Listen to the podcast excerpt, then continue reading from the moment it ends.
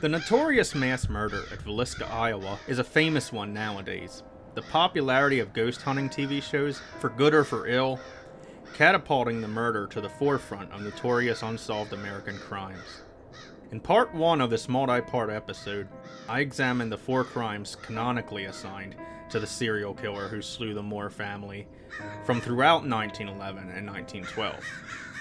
This episode will examine the most famous of his crimes, that of Villisca itself, as well as the lengthy aftermath of the case. I'm Andrew Gable, and this is the second installment of Death Rides the Rails.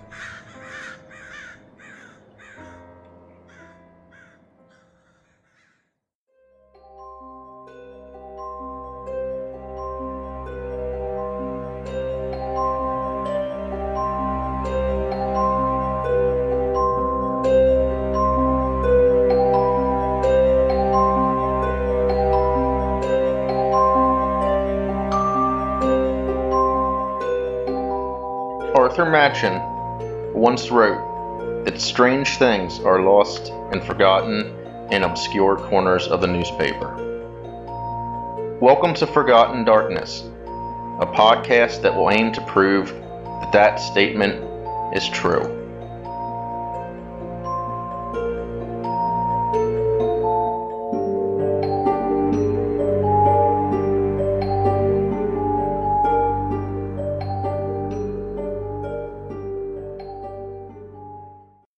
The city government of Villisca, Iowa, had been engaged in a feud with the power company, and as a result, the streetlights were turned out that night.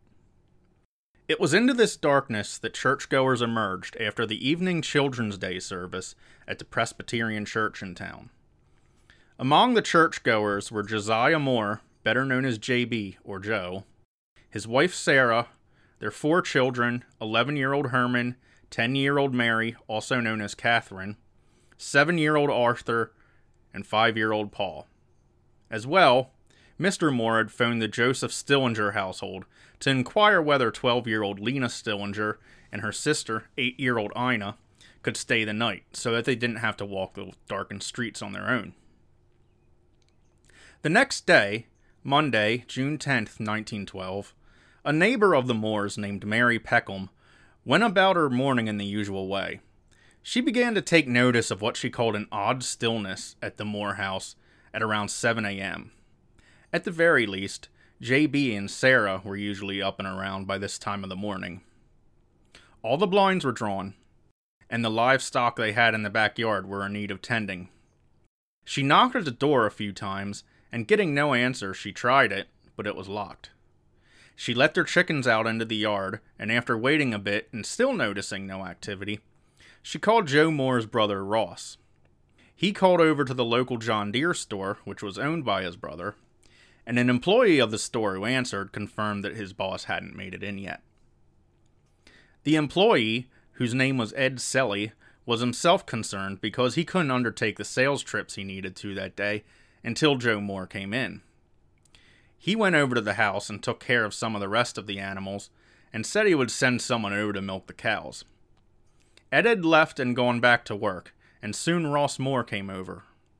Mrs. Peckham met him and said that she had been almost constantly trying to rouse someone in the home since she had called him. He had a set of keys to the house, though, and unlocked the door to let himself inside.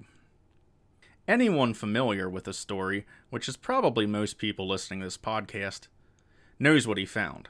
He looked over the parlor and kitchen and saw nothing amiss and then walked into a small downstairs bedroom.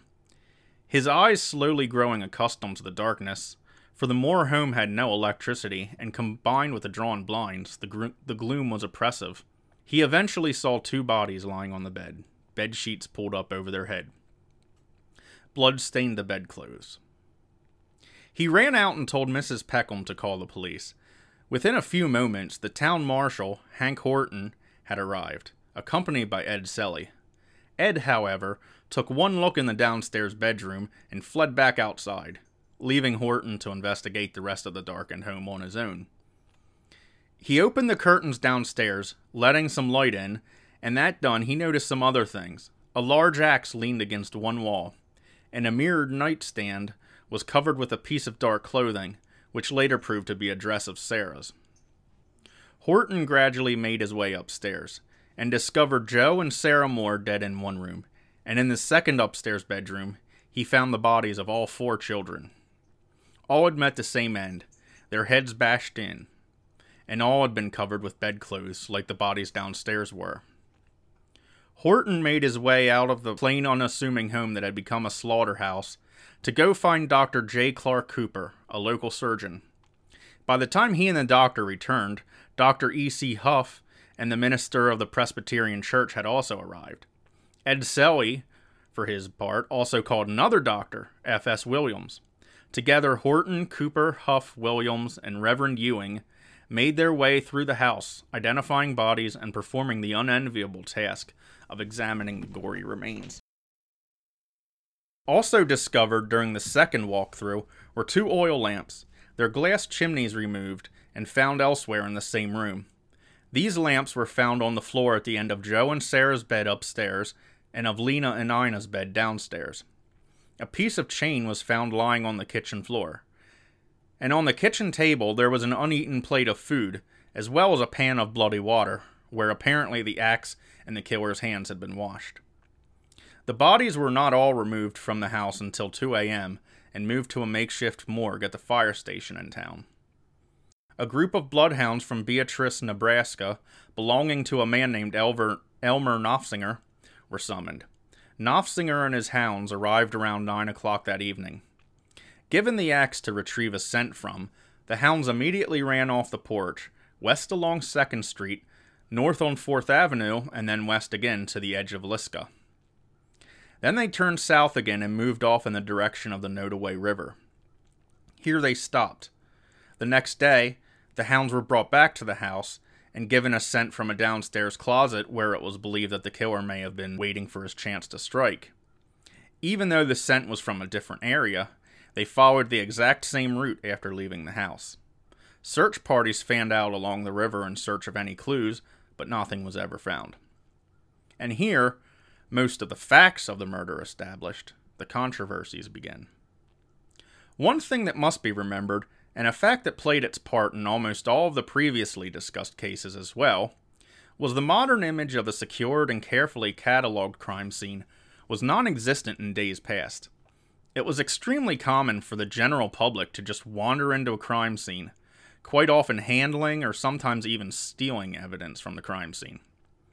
Freelance photographers could also just wander into a crime scene and take photographs at will. This state of affairs could have led the hounds on a false trail, as well as clouding any later theories and investigation. This still occurred years later. In fact, in 1947, some journalists had tramped over the Black Dahlia crime scene in Los Angeles before police had even arrived. Unlike some criminal cases in which it is weeks or even months before a formal coroner's inquest was held, the inquest at Villisca was held on June 11th, the very next day. The county coroner, Dr. A. L. Lindquist, assembled his jury and called several witnesses. Most of the information gathered in the inquest al- has already been stated in the reconstruction of the discovery of the murders, although there were some interesting tidbits that emerged. One discrepancy somewhat, maybe. Maybe it's just poor wording or a modernized reading different conclusions into the words. Are, are statements by the doctors as to the identification of the bodies found downstairs, the bodies of the Stillinger girls. Although the identification of the bodies as Lena and Ina Stillinger appears to have been made more or less immediately by Horton and Reverend Ewing, who knew that the Stillingers had left church with the Moores, the doctors gave statements that seemed to make the identifications problematic. According to Dr. Cooper, all we could see was an arm of someone sticking from under the edge of the cover with the blood on the pillows, and I went over and lifted the covers and saw what I supposed was a body, some entire stranger, and a mere child at the back of the bed. I did not recognize them at all, neither did any of the people, the others that were then with me. Dr. Williams, too, said of the scene in the downstairs bedroom. From their appearances, one was a big woman and a little girl. Now, the bodies were, admit- were admittedly in a poor condition, difficult if not impossible to identify at a mere glance. But one is forced to wonder why Dr. Cooper specifies the bodies were a stranger and a child, when, to me at least, the separate terms indicate that he didn't think the stranger was a child. And Williams's testimony is even more problematic, as he specifies a big woman and a child, and then goes on to describe two bodies of children. Is it at all likely that the body of a 12 year old girl would in any circumstance be described as a big woman? Various news reports carried several different identifications of who it had been downstairs. First, they were apparently identified as a 41 year old Mrs. Van Gilder and her 16 year old daughter, Faye. The child's name would identify the woman as having been suspected of being Mary Van Gilder, which was an elder sister of Sarah Moore. How would a 12 year old be mistaken for a 41 year old? Then the two bodies were identified as 18 year old Edith Stillinger and 14 year old Blanche Stillinger. These were indeed the names of two of the other Stillinger children, but obviously two who were still alive. So we're getting closer to their actual ages and names, but still wrong. Finally, the papers settled on their being, being Lena and Ina, but then by a few months later, it was back to being Edith and Blanche.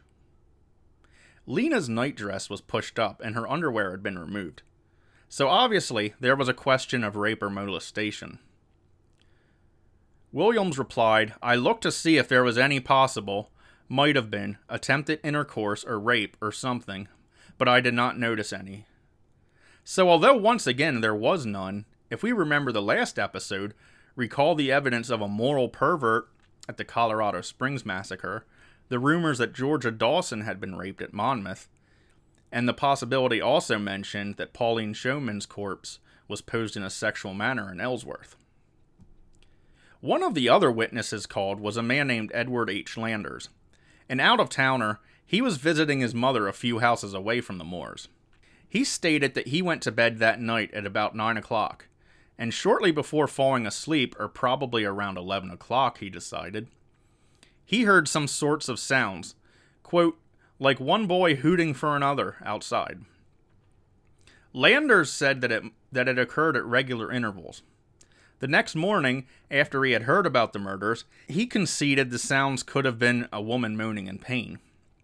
As the Moores didn't even leave the church until about 9:30, and it would have taken a little while to walk to their home from there, they would seem to have been killed shortly after they got home. Or maybe the noises Landers heard weren't even connected with the deaths. Another interesting fact is that Hank Horton, Dr. Cooper, and Dr. Williams were all asked about the presence of chloroform. There had been a speculation that chloroform had been used to incapacitate the sleepers in the case of the Showman murders in Ellsworth. All three testified that there was no unusual or chemical smell noted. A Bertillon expert or fingerprint advocate, as discussed in the last episode, M.W. McClaughry, had been summoned from Leavenworth Prison in Kansas, who it was said was extremely drunk when he arrived in town and had been told to stay overnight at a hotel to sober up. He said that he examined the crime scene in detail for fingerprints, although he later went on to claim that he found nothing of any real use. He later stated that, in his view, the man who did that knew the family, knew their habits, and the arrangement of the home. Everything goes to show that he first murdered the two Stillinger girls downstairs, and then he went up and killed the Moore family on the second floor. No one not familiar with the house could have done the work without awakening someone, especially since the Stillinger girls were sleeping in a strange apartment. A few members of the family had been suspected, it is true. A Sam Moyer, a brother in law of Joe Moore, was one. Moyer was apparently a shiftless, lazy individual prone to gambling. Moore and Moyer had clashed on several occasions since Joe and his brothers were providing all financial support to their sister. On one occasion, Joe Moore supposedly wrote an angry letter to Moyer, who at that time had deserted his wife and was living in Oregon. There was a rumor that on one occasion the two had had a physical altercation. A Lee Van Gilder, an ex husband of the supposedly murdered Mary Van Gilder, was questioned. He and Joe Moore were in conflict quite often, also.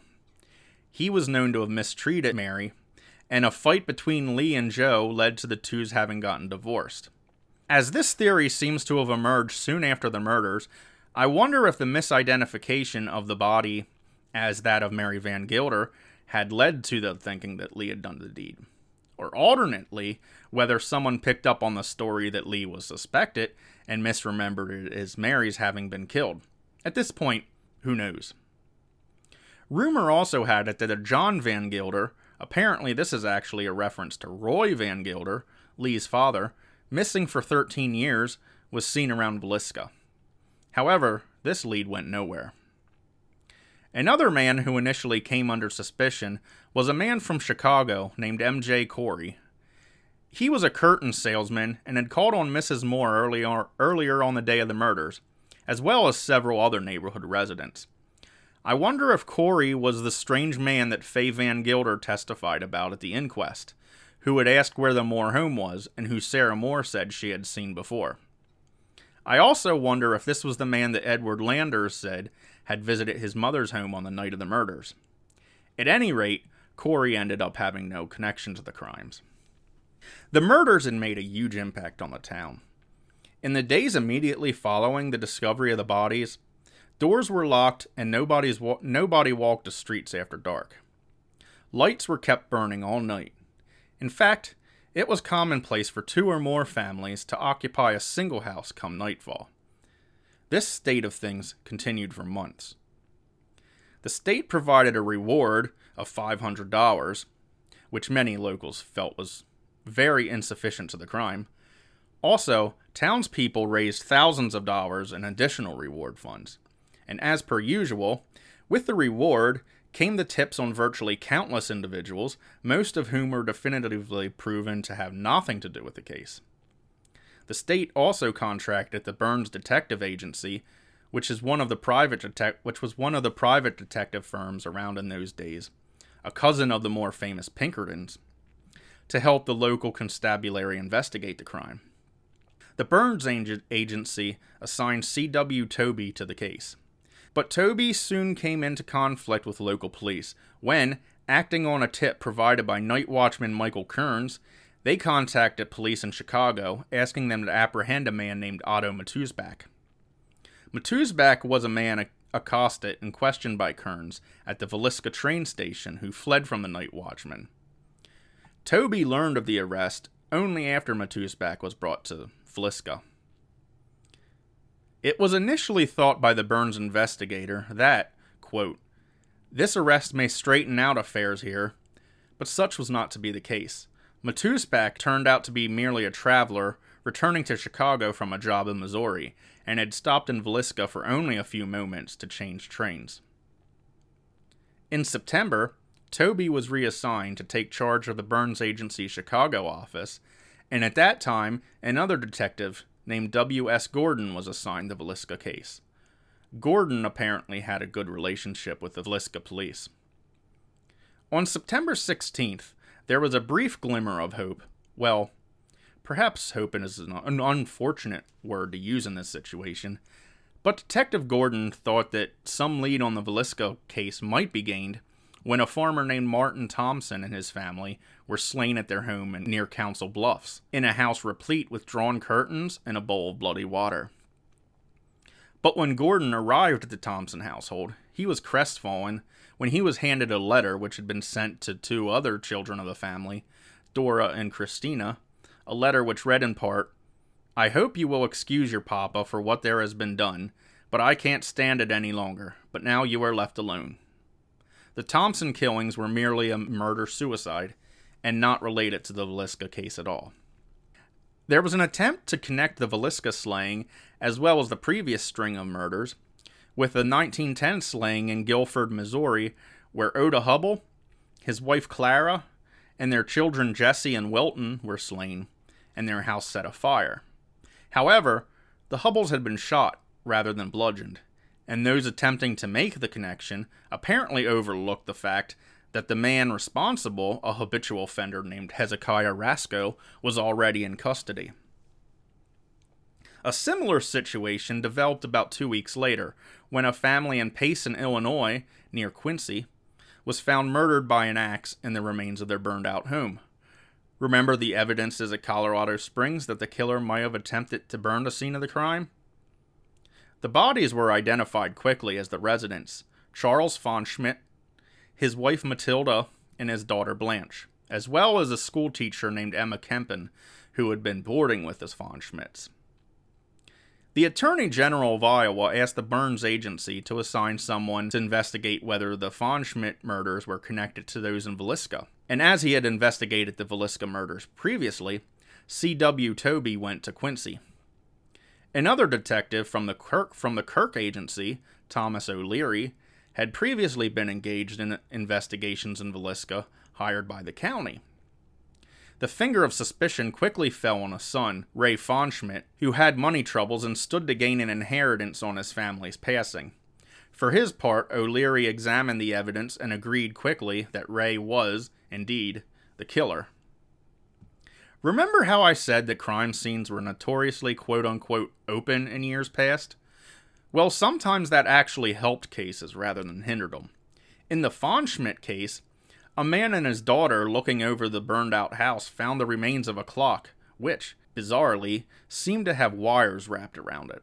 It was presumed by the prosecution that this was some sort of explosive device, and one which Ray, with extensive experience in the use of dynamite and other explosives, would know how to make. However, Toby allowed himself to be used by Pfanschmidt's defense team as an expert witness, meant to cast doubt on Ray's guilt and throw responsibility on the unknown Midwest axe killer.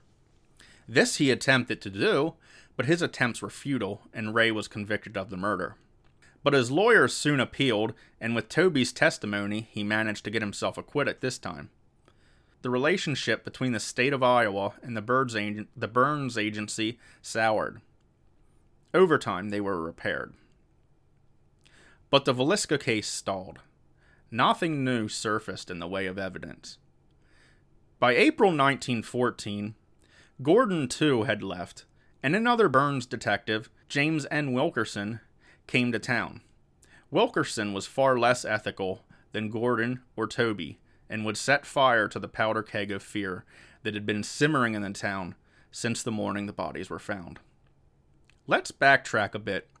Frank Jones was a local businessman and a state senator Joe Moore had once worked for Jones, in 1908 leaving his employ to manage the local store of the John Deere Company. It was also rumored that Moore had had an affair with Jones's daughter-in-law, Dona. It was said in town that Jones had a grudge against Joe Moore, and that was brought up early in the case, but Jones denied that he had any sort of ill feelings toward the man. Sure, he was a bit angry at first when Moore left to work for the competition, but he wasn't the sort to hold a grudge. As a prominent citizen, he was also engaged with the investigation into the crime and contributed much to the reward fund. In any case, the unscrupulous Wilkerson, having heard the rumors that Jones had something to do with the murders, immediately fixated on the wealthy, well to do, I hesitate to even call him a suspect, actually. A crime writer named Jack Boyle, employed in Kansas City, came to Villisca to write a story. He came into contact with Wilkerson. Another aside. On the night of July 5th, 1914, an axe murder, probably unconnected with the Midwest killings, but really, who knows, took place in Blue Island, Illinois. An elderly man named Jacob Mislick, his wife, his married but divorced daughter Martha Mansfield, and her daughter were found murdered with an axe. Similarly to the Pfanschmidts, they were in the practice of taking on boarders. One boarder a man, said to be Russian, though the name sounds more Polish to me, named Casimir Arzuski, had paid undue attentions to Mrs. Mansfield. He had left the home and was sought in the murders. Another suspect who came up in investigation was Galasko and Chevy, a Bulgarian who had confessed to the bludgeoning, decapitation, and dismemberment of Jenny Cleghorn on Chicago's South Side in 1910 and Chevy was, was acquitted or otherwise freed. The deputy police chief of Chicago, Herman Schuettler, said that since freed, and Chevy had been, quote, writing me incoherent letters containing threats and boasts. One had been received, postmarked Colorado, only days before the Burnham Wayne murders there. Attempts were made to connect in Chevy with the entire string of Midwest murders. But soon, the press fixated on William Mansfield, the ex husband of Martha Mansfield. He had previously done time in Leavenworth Prison. He was found in Kansas City, and an investigation opened in an attempt to link him to the crimes in Paola and Villisca, as well as two apparently unrelated murders in Aurora, Illinois. Well, unconnected to the Midwest Axe murders, though, in my opinion, likely to each other. That aside, Wilkerson and Boyle embarked on what was nominally an investigation, but was really more of a con directed at Frank Jones. First, Boyle was to question the businessman in his hotel room, a conversation Wilkerson would record with his dictaphone. But Jones insisted on meeting in his store instead, so Boyle withdrew the request. Then another reporter named Bell came to Frank Jones and said he had gained some reports from the Burns Agency, which painted him in a far from desirable light. He offered to sell Jones the reports and ensure that no investigation would be pursued for a total of $25,000, which is about $700,000 today. But again, Jones declined. Then Blue Island happened, and Wilkerson said he could place William Mansfield in Villisca on the night of the murders. He couldn't, mostly because Mansfield hadn't been there, but that wasn't going to stop him. Then he took the bad blood between Joe Moore and Frank Jones due to business matters, as well as the affair with Dona, and claimed that Frank and Albert Jones, which, is Dona's, which was Dona's husband, had hired William Mansfield to murder Joe Moore and his family. In 1916, while Frank Jones was running for re election to the state senate, someone, in hindsight, I think we know very well who, mailed out flyers to hundreds of residents with pictures of Jones and Mansfield and detailing the entire conspiracy theory that Wilkerson had developed. Jones denounced the libel and stated his intention to sue whoever mailed the flyers, but nothing was ever proved in that regard. But after that incident took place, the story was out. Newspapers all over the country began to run with it, though it was fake news, to use a phrase from today's media. William Mansfield ended up being arrested. He claimed to have been roughed up by Burns detectives under the direction of Wilkerson. The grand jury trying Mansfield, a puppet court of Wilkerson's, sought indictments of both Mansfield and another man they declined to name, though I think we know very well who it was. But unsurprisingly, the trial didn't go Wilkerson's way. Witnesses didn't testify as the t- detective had instructed them, and others, like a Marshalltown woman named Vina Tompkins, who told of a huge murder gang, told stories the jury found ludicrous. Mansfield was acquitted of all charges and released on July 21st. But true to form, Wilkerson merely claimed that the grand jury had obviously been fixed by Frank Jones. The town by this time was split between those who believed Wilkerson and thought that Jones was responsible for the murders, and those who felt that the murderer was someone not native to the town. In response to a series of moves by Frank Jones to take legal action against the detective, Wilkerson organized a public meeting of his supporters. But the attempt backfired, and Wilkerson managed to convert the slander suit into a full blown assault on the reputation of both Frank and Albert Jones. The jury ruled in the favor of the Burns Agency, and most of the town, if not the nation, was convinced that Frank Jones did, indeed, have something to hide. The Attorney General's office had long since stopped paying for the Burns detective. He had charged that state was aiding and abetting Frank Jones in getting away with murder. Instead, funds for the public paid for Wilkerson's services. Even some of the witnesses began changing their stories to support the case against Jones. Edward Landers' mother suddenly recalled that the curtain salesman who had been hanging around the neighborhood, well, it was Albert Jones all along. Her son backed up her story, saying that he had seen Albert Jones entering the Moore house at about 8:30 p.m. Ed's wife Edith, however, who had been with Ed at the time of the supposed sighting, saw nothing. By early 1917, there were real fears that the two Joneses might, might be lynched. Another grand jury was formed, looking into Frank Jones as a result of the outcome of the slander suit. But Frank Jones had hired his own detective, who went undercover and infiltrated Wilkerson's organization. No better word for it than that. This detective provided Jones with documentation that Wilkerson, in 1915, attempted to sabotage a rape and murder case in Kansas. A woman named Nellie Byers had been the victim, and the perpetrator, a man named Archibald Sweet, was caught relatively quickly. Wilkerson met with Sweet, and the two engaged in a conspiracy to attempt to frame another man and claim a reward. As it turns out, Sweet was convicted despite Wilkerson's best efforts. James Burns, chief of the Burns Agency, faced charges of illegal surveillance, and a Florida judge had labeled the Burns Agency a public menace. In another setback, Wilkerson himself was successfully prosecuted by William Mansfield due to the assault on him that Wilkerson had orchestrated upon his arrest. Due to the documents that Frank Jones had obtained and presented, including a rundown of how the court had been deceived the first time around, this court case, like the slander trial, began to shift focus. What had begun as an investigation of Jones was now becoming an investigation of Wilkerson. Wilkerson was held in contempt of court for refusing to answer questions, and his previous case was eviscerated for the deception that it was.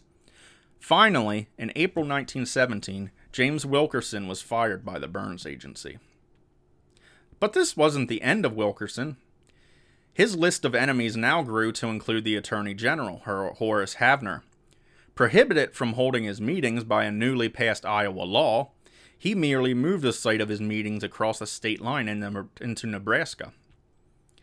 His support network now called themselves the Citizens Investigative Committee and were dedicated to proving, as Wilkerson had been when still in a law enforcement role, that the state government was conspiring to protect Frank Jones from prosecution.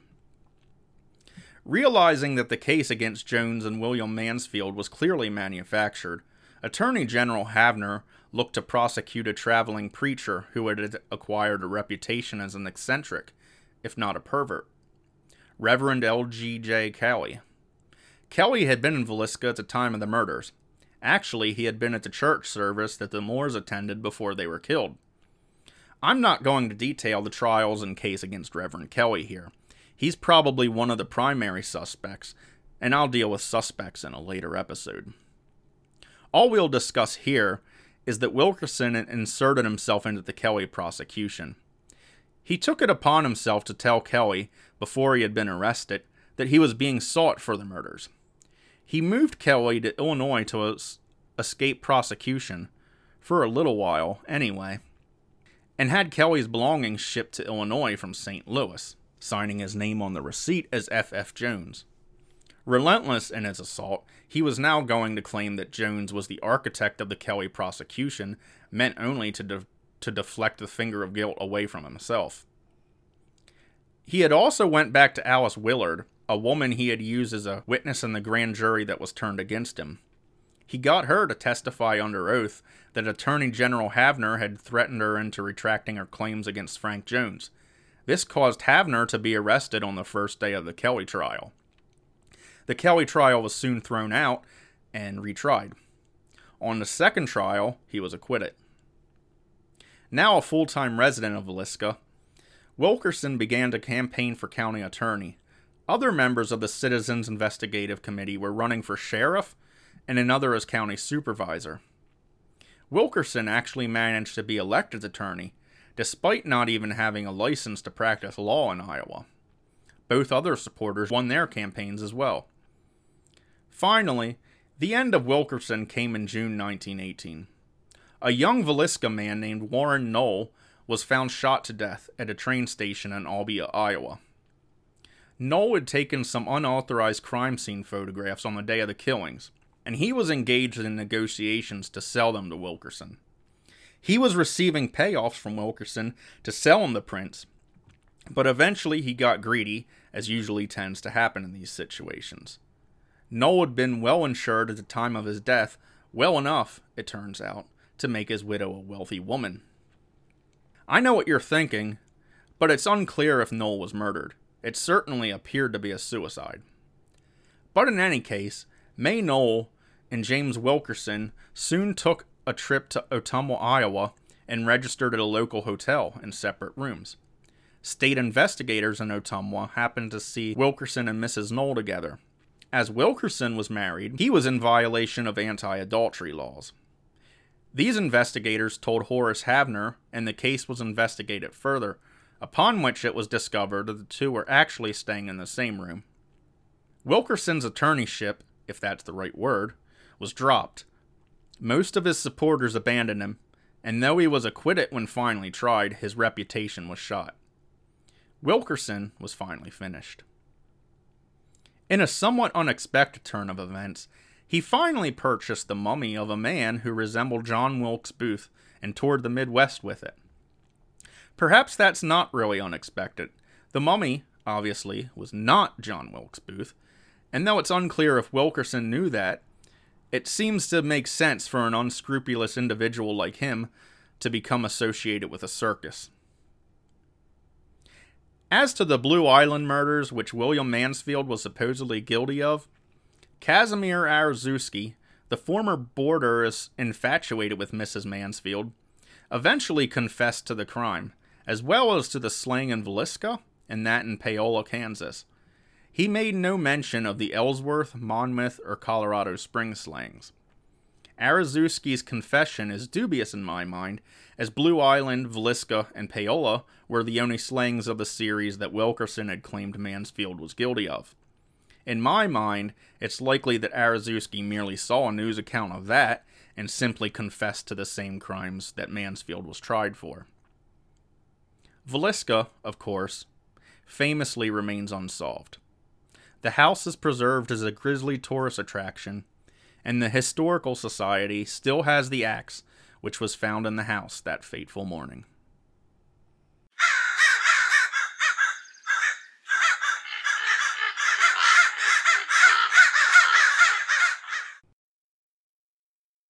And that's the end of this episode. A list of sources consulted for this episode can be found in the show description. If you have a question, a comment, or if you know a lesser known story that you'd like to see covered, leave a comment on the podcast page, post it to our Facebook page at Forgotten Darkness Podcast, or send it to our email at forgottendarkness77 at gmail.com. We're also on Twitter at Forgotten Darkness Podcast. And so, until next episode, this is Andrew signing off.